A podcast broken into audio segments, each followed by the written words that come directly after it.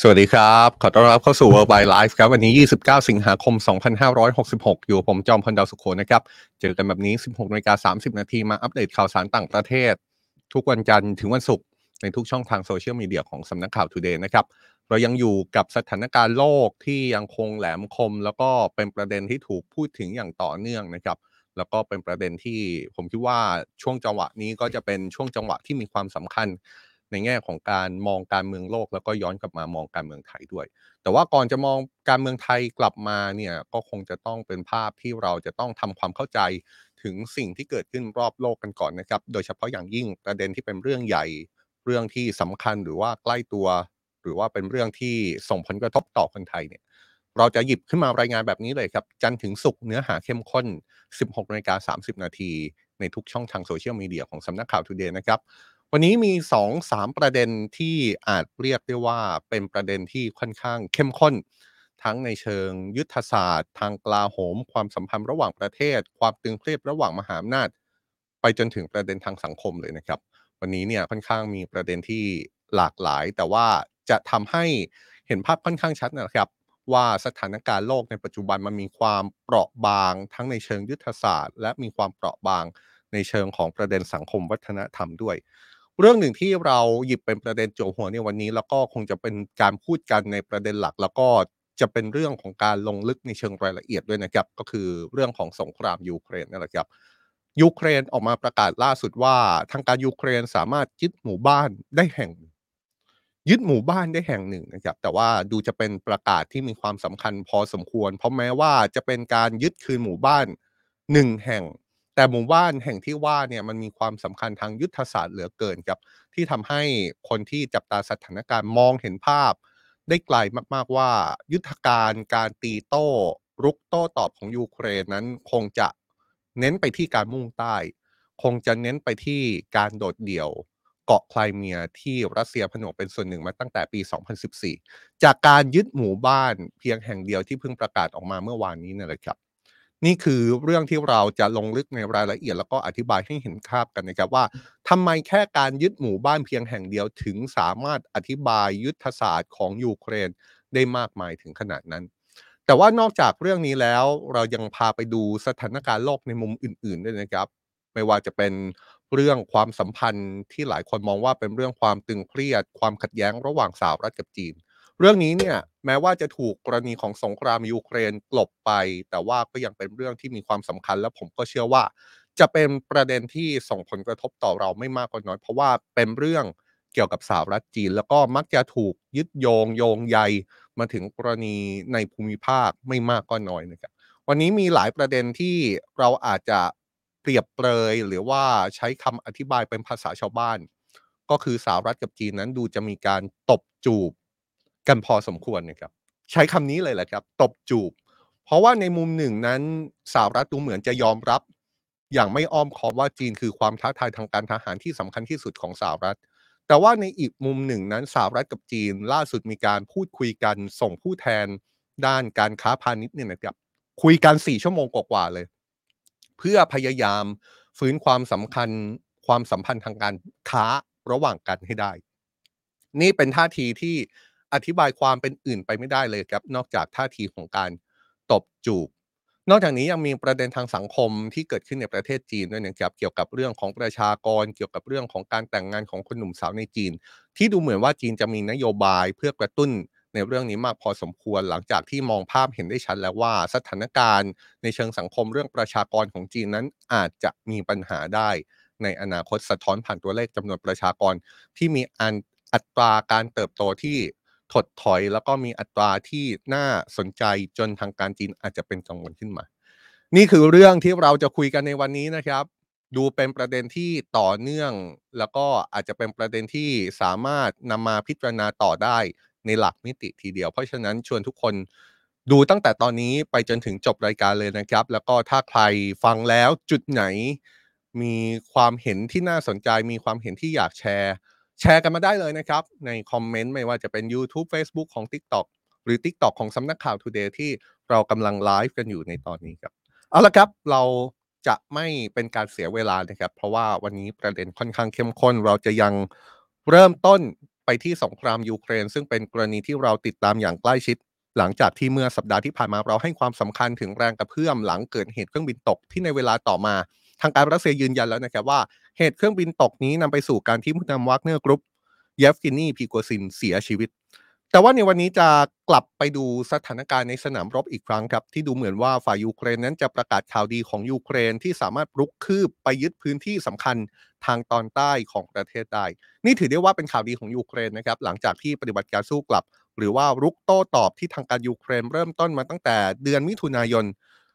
ทางการยูเครนยอมรับเลยครับ ปฏิบัติการรุกโต้ตอบที่เริ่มมาตั้งแต่มิถุนายนเนี่ยดูเหมือนว่าจะช้ากว่าที่ทางการยูเครนคาดหวังเอาไว้ และนี่ดูจะเป็นผลของการปรับเปลี่ยนยุทธศาสตร์ หลังจากที่ฝ่ายยูเครนยอมรับว่าการสู้กลับในช่วงเวลาที่ผ่านมานั้น ดูจะไม่มีประสิทธิภาพเท่าที่ควร เพื่อให้เข้าใจสถานการณ์นี้ง่ายขึ้นนะครับ เดี๋ยวเราจะเริ่มจากแผนที่ละกัน เป็นแผนที่ที่เราทำให้เห็นภาพของแผนที่ประเทศยูเครน โดยจะเน้นไปที่พื้นที่ที่เราจะโฟกัส ถึงปฏิบัติการของฝ่ายยูเครนในพื้นที่ทางตอนใต้ แผนที่นี้เห็นเลยนะครับว่าเราดูจะเน้นไปที่พื้นที่ทางตอนใต้ที่พลอตจุดหลาย ๆ จุดเป็นหลัก ที่เราเน้นไปที่พื้นที่ทางภาคใต้เนี่ยก็เพราะว่าล่าสุดนั้นทางการยูเครนประกาศครับว่าทางการยูเครนนั้นประสบความสำเร็จในการยึดหมู่บ้านที่มีชื่อว่าโรโบทีนโรโบทีนอยู่ตรงไหนครับ ก็คือจุดเล็ก ๆ ที่อยู่ใต้ เมืองสปอริเซียเห็นไหมครับ ที่เขียนว่าโรโบทีนนั่แหละครับ ถ้าทีมงานซูมให้เห็นภาพก็จะดีมากเลยนะครับ นี่เราทำให้เห็นภาพใหญ่ก่อน เพื่อให้รู้ว่าจุดที่เราจะพูดถึงเนี่ยอยู่ในพื้นที่ทางตอนใต้ และตอนนี้เราก็ซูมให้เห็นแล้วแหละครับโรโบทีนที่เราพูดถึงในวันนี้จะเป็นพื้นที่ที่เป็นหมู่บ้านแห่งหนึ่งเลยนะครับ ที่เห็นในแผนที่เนี่ยที่พลอตจุดเนี่ยเป็นหมู่บ้านนะครับ แต่ว่าทางการยูเครนออกมาประกาศบอกว่าสามารถยึดพื้นที่คืน ในบริเวณหมู่บ้านนี้ได้แล้วคำถามก็คือ แค่หมู่บ้าน หมู่บ้านหนึ่งทำไมถึงมีความสำคัญมากขนาดนั้น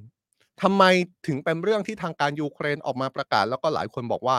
นี่คือก้าวแรกของการปรับเปลี่ยนแผนยุทธศาสตร์การสู้กลับที่ประสบความสำเร็จของยูเครนหรือไม่ แล้วมันก็จะสะท้อนภาพต่อไปในเชิงของเป้าหมายของยูเครนในระยะยาวหรือเปล่า คำตอบก็คือหมู่บ้านนี้มีความสำคัญครับแล้วก็เป็นหมู่บ้านที่ถือได้ว่าเป็นหมุดหมาย ที่สะท้อนให้เห็นว่ากองกำลังของยูเครนได้ฝ่าแนวป้องกันของรัสเซีย จนเรียกได้ว่ามาเผชิญหน้ากับรัสเซียแล้ว ก็หมายความว่า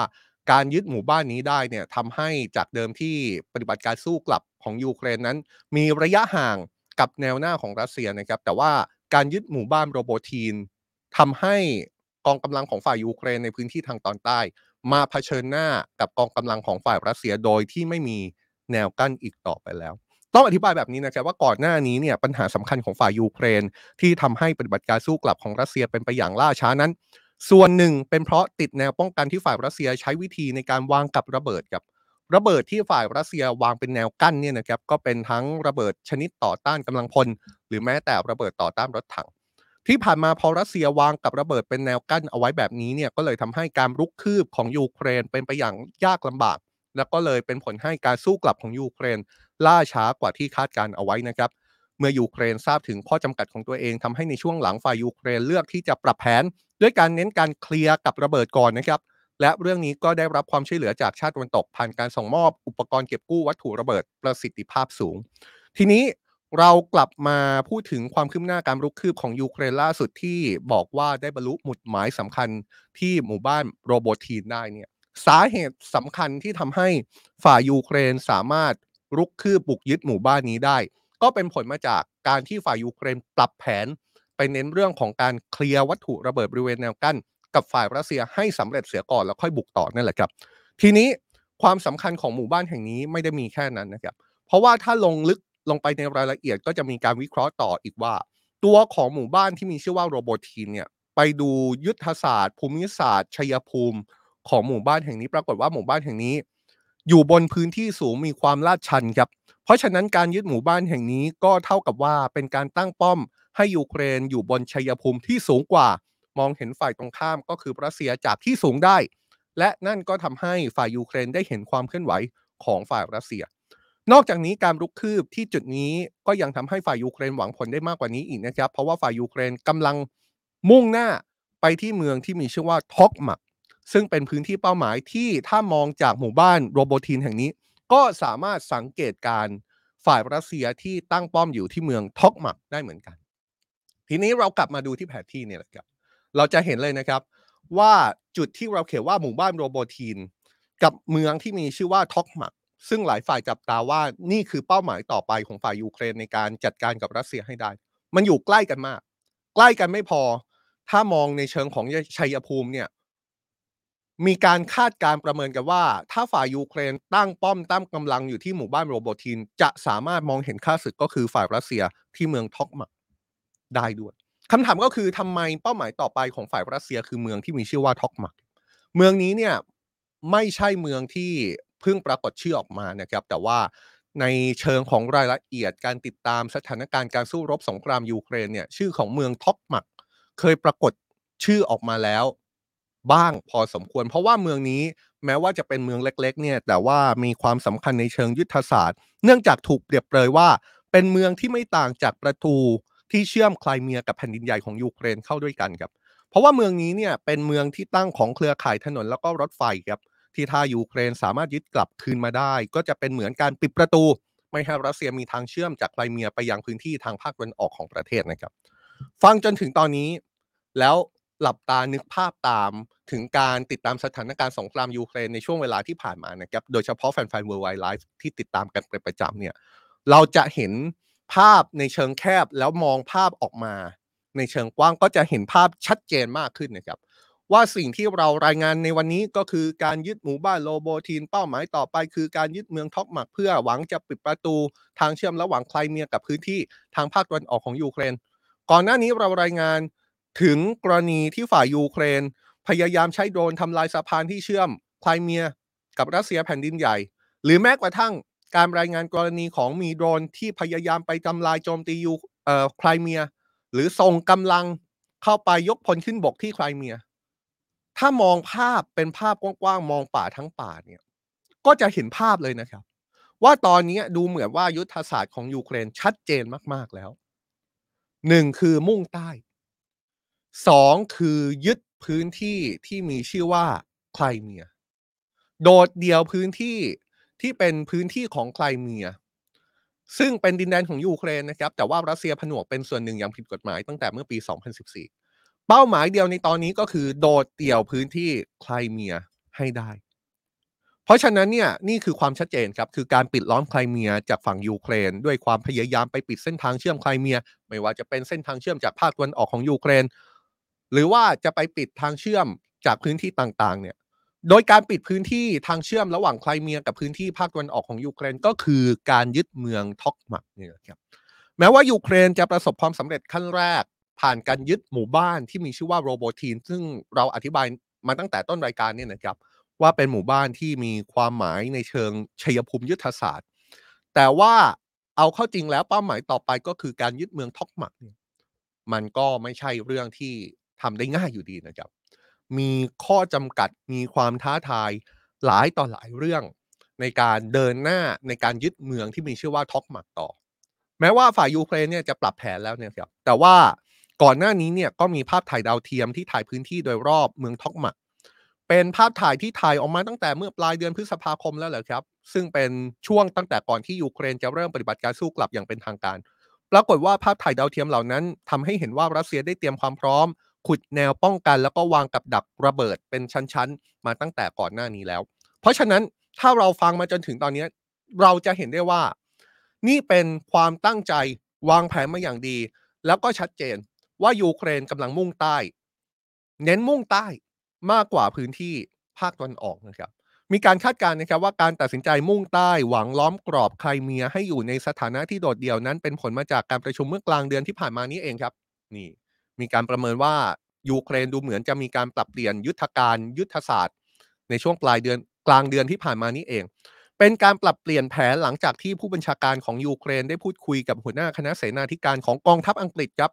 ที่มีรายงานอ้างแหล่งข่าวระบุว่าฝ่ายอังกฤษได้แนะนำให้ยูเครน เน้นการรุกโต้ตอบในพื้นที่ทางภาคใต้ของยูเครนมากกว่า สอดคล้องกับผู้เชี่ยวชาญบางส่วนที่ชี้ว่าดูเหมือนการวางกับระเบิดของรัสเซียในพื้นที่ทางตอนใต้ จะมีความหนาแน่นน้อยกว่าพื้นที่อื่นๆนี่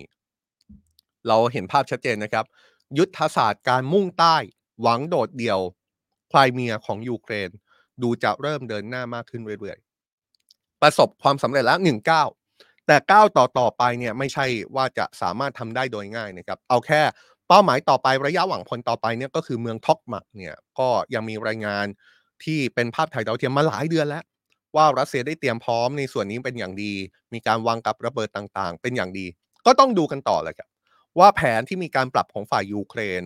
ที่จะเน้นเรื่องของการจัดการกับกับระเบิด จัดการกับแนวกั้นฝ่าแนวกั้นของรัสเซียให้ได้ เสร็จสมบูรณ์ก่อนแล้วค่อยบุกเนี่ย มันยังเป็นแผนที่ประสบความสำเร็จไหม เมื่อพูดถึงสมรภูมิที่เมืองท็อกมักซึ่งน่าจะเป็นพื้นที่ที่มีการสู้รบมากในระยะต่อจากนี้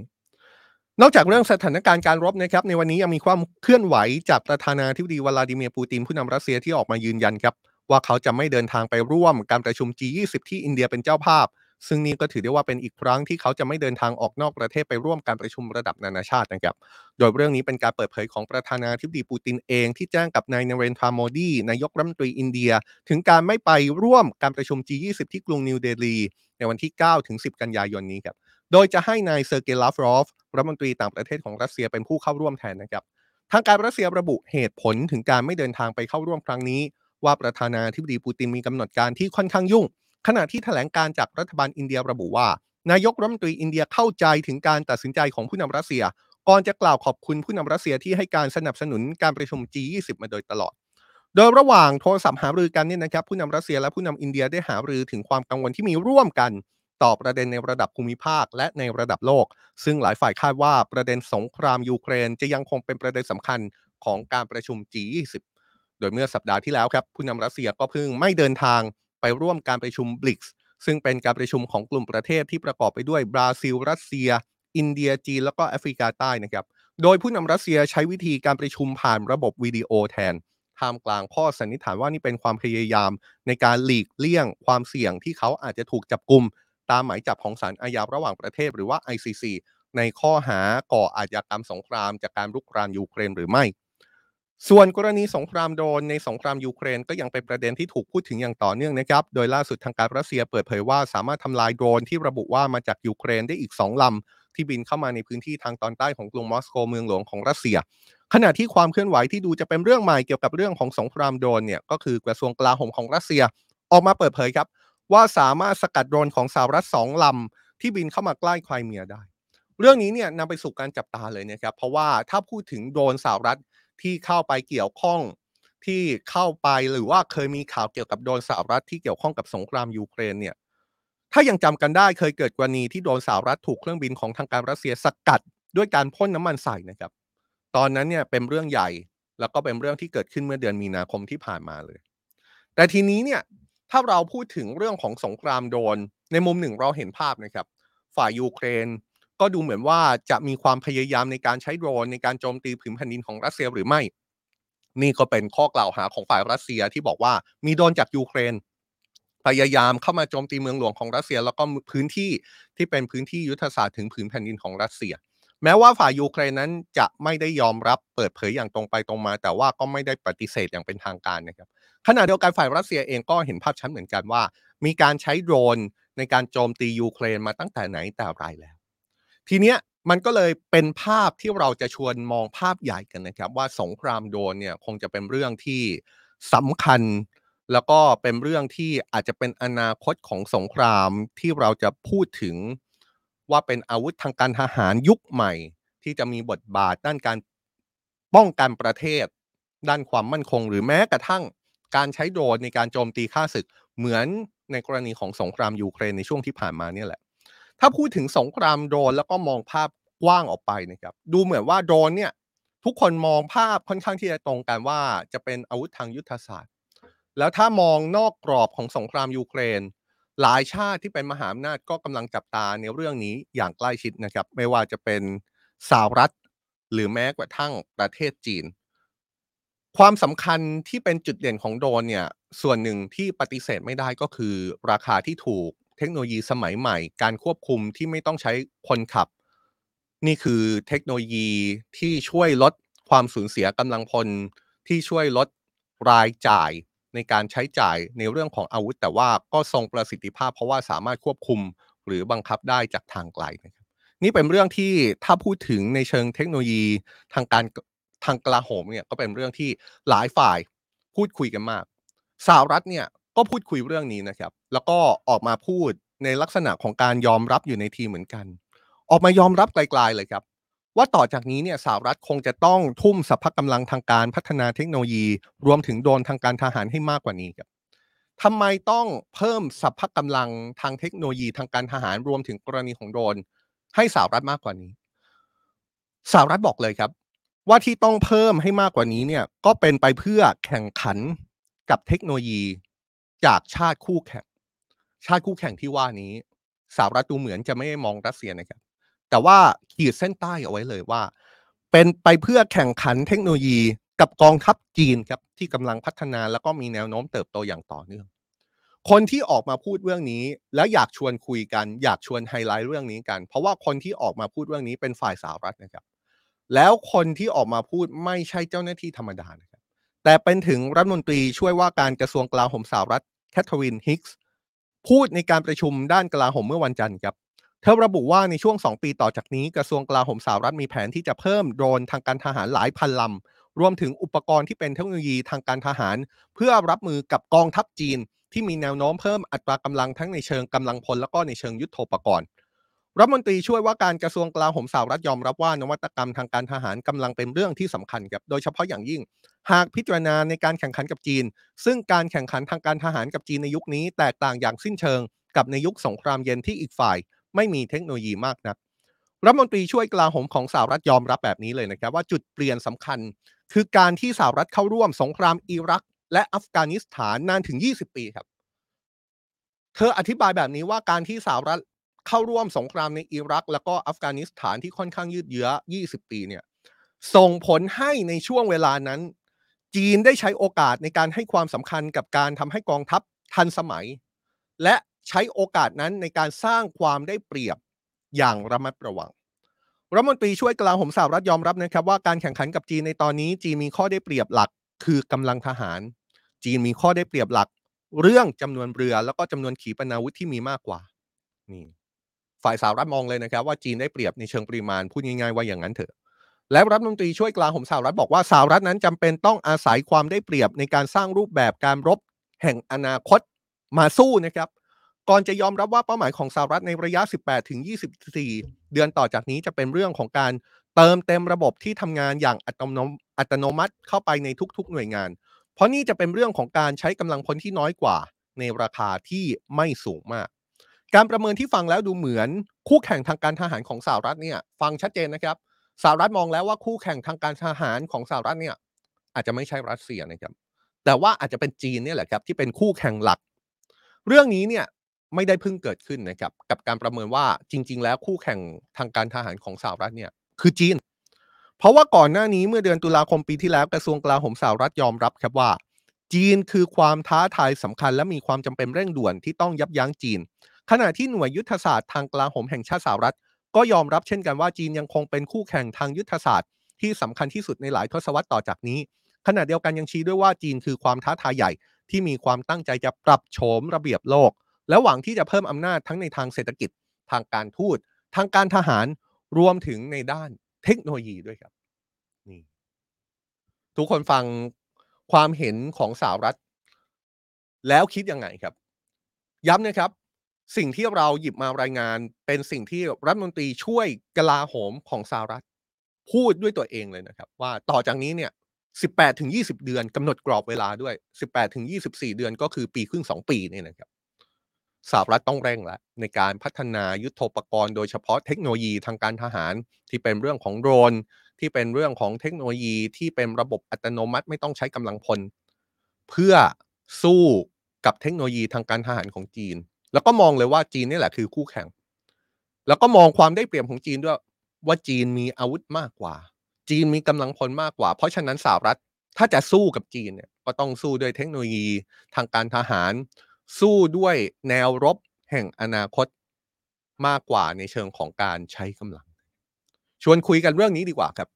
ทุกคนครับคิดว่าการแข่งขันทางการทหารระหว่างสหรัฐกับจีนเนี่ย ถ้าถามง่าย ๆ คือทุกคนคิดว่าใครเป็นต่อ ในตอนนี้ แล้วทุกคนคิดว่าสหรัฐ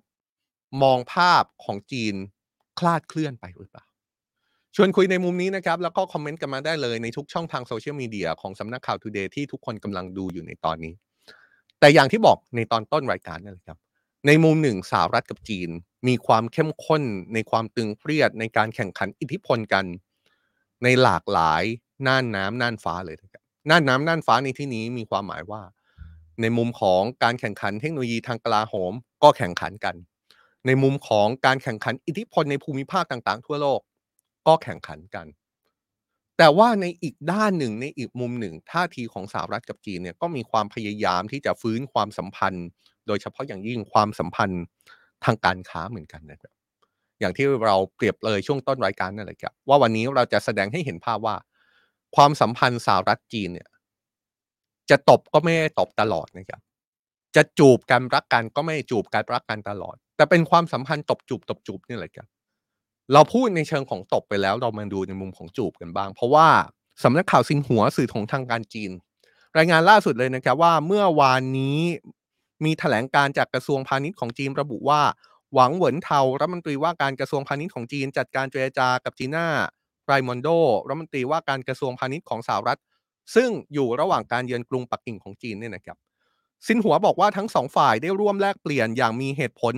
ตรงไปตรงมาและสร้างสารรค์เกี่ยวกับการดำเนินการตามฉันธรรมติ ที่บรรลุโดยผู้นำของจีนแล้วก็สหรัฐ ระหว่างการประชุมที่จังหวัดบาหลีของอินโดนีเซีย โดยมุ่งเน้นความสัมพันธ์ทางเศรษฐกิจแล้วก็การค้าระหว่างจีนสหรัฐ ตลอดจนประเด็นทางเศรษฐกิจและการค้าที่เป็นข้อกังวลร่วมกัน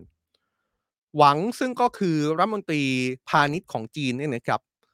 บอกเลยครับ ว่าความสัมพันธ์ทางเศรษฐกิจและการค้าถือเป็นรากฐานสำคัญของความสัมพันธ์จีนสหรัฐ พร้อมเสริมว่าการค้าระหว่างสองประเทศมีความสำคัญต่อเศรษฐกิจของจีนและสหรัฐ รวมถึงเศรษฐกิจโลกด้วย โดยจีนนั้นยินดีทำงานร่วมกับสหรัฐเพื่อสร้างสภาพแวดล้อมทางนโยบาย ที่เอื้ออำนวยสำหรับความร่วมมือระหว่างภาคธุรกิจของทั้งสองประเทศ และส่งเสริมการค้าการลงทุนทวิภาคี ควบคู่กับการยึดมั่นหลักการความเคารพซึ่งกันและกัน การอยู่ร่วมกันอย่างสันติ และความร่วมมือที่ได้ประโยชน์ทุกฝ่าย รัฐมนตรีพาณิชย์ของจีนบอกว่าจะหยิบยกข้อกังวลร้ายแรงในหลายประเด็น ซึ่งรวมถึงกำแพงภาษีสำหรับสินค้าจีนตามกฎหมายการค้าสหรัฐมาตรา 301 นโยบายเซมิคอนดักเตอร์ข้อจำกัดด้านการลงทุน 2 ทาง การอุดหนุนที่เลือกปฏิบัติ และการคว่ำบาตรรัฐวิสาหกิจของจีนครับรัฐมนตรีพาณิชย์ของจีนชี้ว่าการเหมารวมแนวคิดความมั่นคงของชาติที่ไม่นำไปสู่การแลกเปลี่ยนทางเศรษฐกิจและการค้าที่ปกติ ขณะที่มาตรการฝ่ายเดียวและมาตรการกีดกันทางการค้าขัดแย้งกับกฎเกณฑ์ของตลาด และหลักการการแข่งขันที่เป็นธรรม ซึ่งมีแต่จะส่งผลเสียต่อความมั่นคง และก็เสถียรภาพของห่วงโซ่ อุตสาหกรรมและก็ห่วงโซ่อุปทานระดับโลกรัฐมนตรีพาณิชย์ของจีนบอกว่าฝ่ายสหรัฐควรไปบัติตามคำพูดของตน พร้อมชี้ว่าสหรัฐได้ย้ำหลายครั้ง ว่าไม่ได้พยายามแยกตัวทางเศรษฐกิจของจีน โดยผลจากการหารือเนี่ยนะครับ ทั้งสองฝ่ายซึ่งเป็นรัฐมนตรีพาณิชย์ของสหรัฐและจีนเนี่ยได้ประกาศจะตั้งช่องทางการสื่อสารใหม่ ระหว่างกระทรวงพาณิชย์ของจีนและสหรัฐครับ แล้วก็ยอมรับความสำคัญของการจัดการเจรจาด้านเศรษฐกิจ แล้วก็การค้าที่เปิดกว้างและเป็นประโยชน์ระหว่างสองประเทศแถลงการระบุว่ามีการจัดตั้งคณะทำงาน ซึ่งประกอบด้วยรัฐมนตรีช่วย และเจ้าหน้าที่รัฐบาลระดับหน่วยงานจากทั้งจีนแล้วก็สหรัฐ พร้อมด้วยคณะผู้แทนจากภาคธุรกิจ เพื่อแสวงหาแนวทางแก้ไขปัญหาทางธุรกิจที่เฉพาะเจาะจง โดยคณะทำงานนี้จะจัดการประชุมระดับรัฐมนตรีช่วย 2 ครั้งต่อปีด้วยกัน โดยรัฐมนตรีพาณิชย์ของทั้งสองชาติเห็นพ้องที่จะติดต่อสื่อสารกันอย่างสม่ำเสมอ และจัดการประชุมอย่างน้อยปีละครั้งครับ นอกจากนั้นทั้งสองฝ่ายได้ริเริ่มกลไกการแลกเปลี่ยนข้อมูลสำหรับการควบคุมการส่งออก ซึ่งทำหน้าที่เป็นกลไกในการอธิบายระบบควบคุมการส่งออก และปรับปรุงการสื่อสาร โดยจีนและสหรัฐจะแลกเปลี่ยนข้อมูลเกี่ยวกับการควบคุมการส่งออก โดยสอดคล้องกับกฎหมายของตน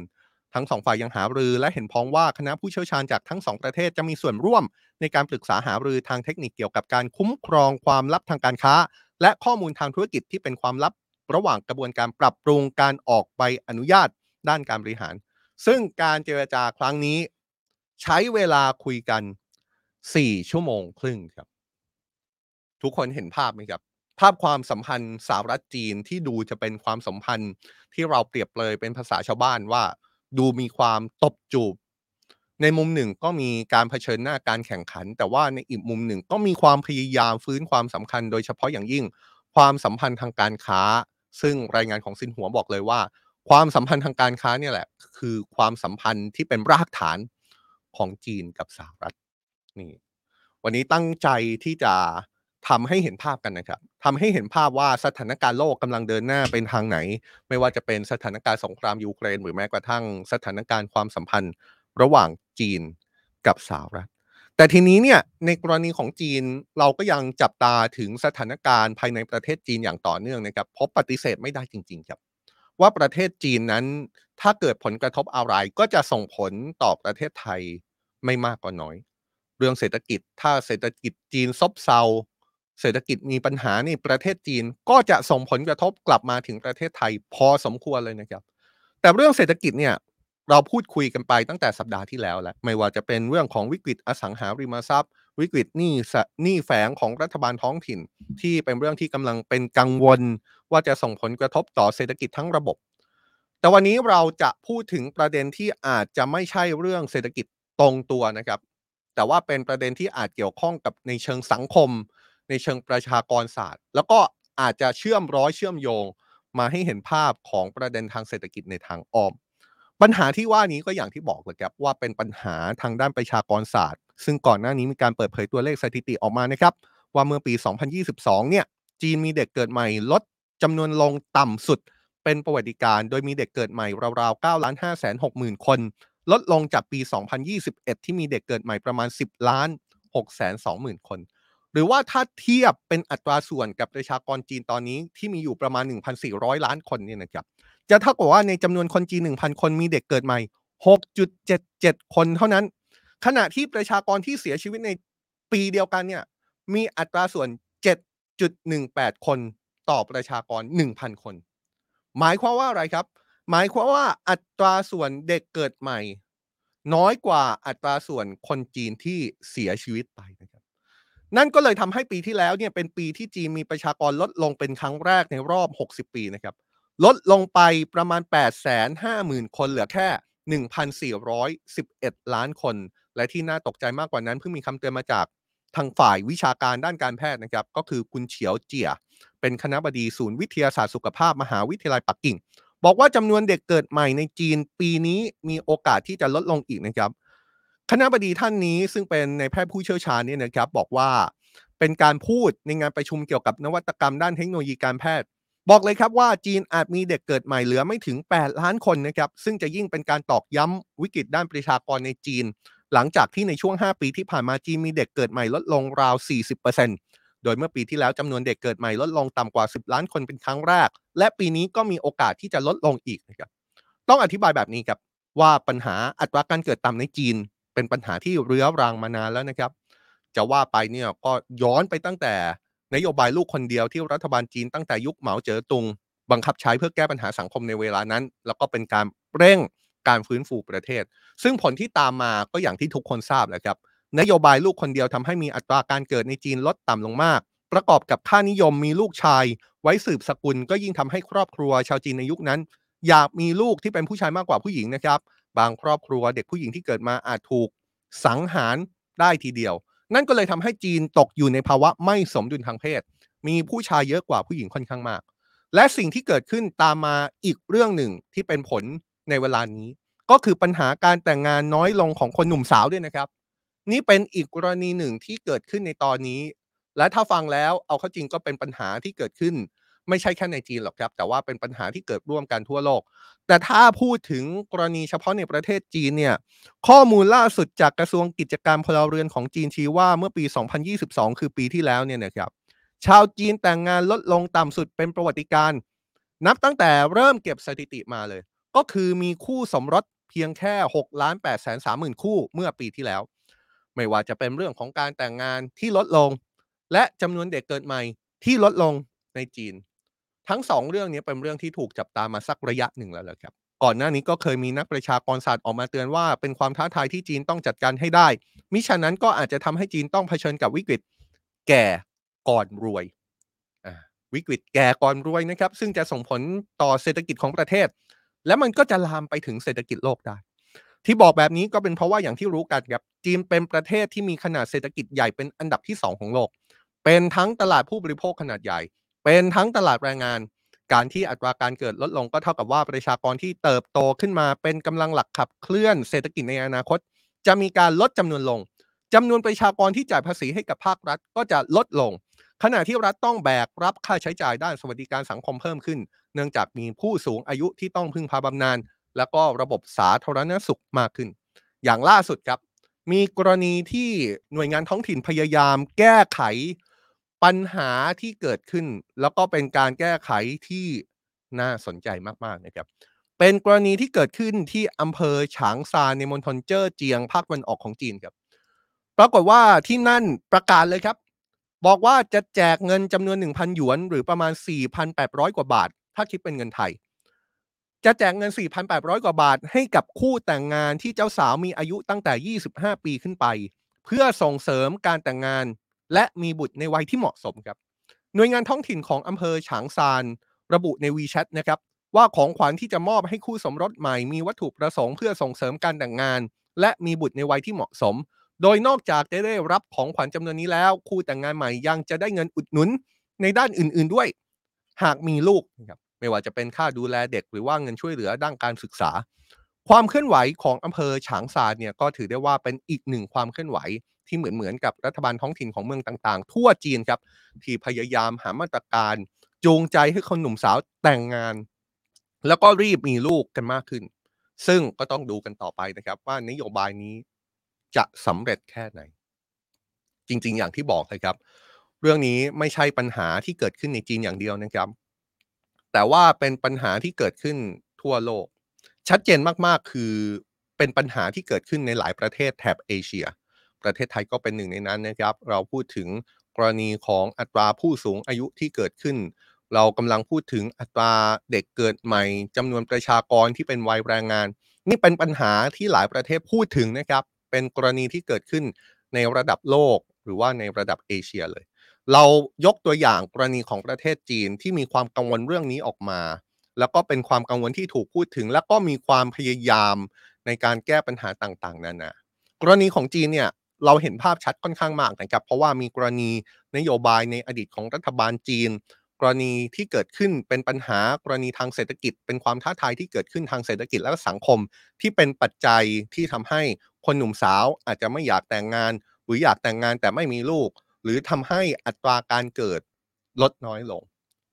เป็นกรณีตัวอย่างที่เห็นภาพค่อนข้างชัดเจน อยากให้ทุกคนชวนคิดชวนกันเปรียบเทียบกันดูแล้วกันนะครับ ว่าสิ่งที่เกิดขึ้นกับจีนนั้นความพยายามของจีน ถ้าสังคมเราเกิดในลักษณะนี้เหมือนกัน เราจะต้องมีนโยบายหรือมาตรการหรือมีความพยายามอะไรบางอย่าง เพื่อกระตุ้นเรื่องของอัตราการเกิดหรือไม่ เราถึงจุดนั้นหรือยังชวนคุยในประเด็นนี้กันนะครับ นี่คือประเด็นที่เราหยิบยกขึ้นมาใน World Wide Life ในวันนี้นะครับ อย่างที่บอกครับวันนี้การันตีได้เลย ว่าวันนี้มีความเข้มข้น ทั้งเนื้อหาสาระ ทั้งเชิงของสงครามยูเครนที่เราเกาะติดมาตลอด วันนี้ลงรายละเอียดอธิบายให้เห็นภาพชัดถึงในสนามรบเลย ทั้งเรื่องความสัมพันธ์ระหว่างจีนกับสหรัฐที่เป็นเรื่องใหญ่เหมือนกัน แล้วก็เป็นเรื่องที่เราลืมไม่ได้นะครับ แล้วก็กลับมาพูดถึงประเด็นปัญหาสังคมที่เกิดขึ้นในประเทศจีน แล้วก็เป็นปัญหาร่วมที่เกิดขึ้นทั่วโลกด้วยเจอกันแบบนี้แหละครับ เราจะเอาข่าวต่างประเทศมาชวนคุยกัน ชวนคิดต่อกัน แล้วก็มีความเห็นอะไรแชร์กันได้เต็มที่เลย เจอกันแบบนี้ 16นาฬิกา30 นาที จันถึงศุกร์ในทุกช่องทางโซเชียลมีเดียของสำนักข่าว Today กับ World Wide Life นะครับเย็นนี้ยังมีการเมืองเข้มข้นรออยู่ใน Today Live นะครับ ติดตามกันต่อได้เลย แต่สำหรับช่วงนี้ผมจอมพลดาวสุขโขและทีมงานลาไปก่อนนะครับ พบกันใหม่ครั้งต่อไปครับ สวัสดีครับ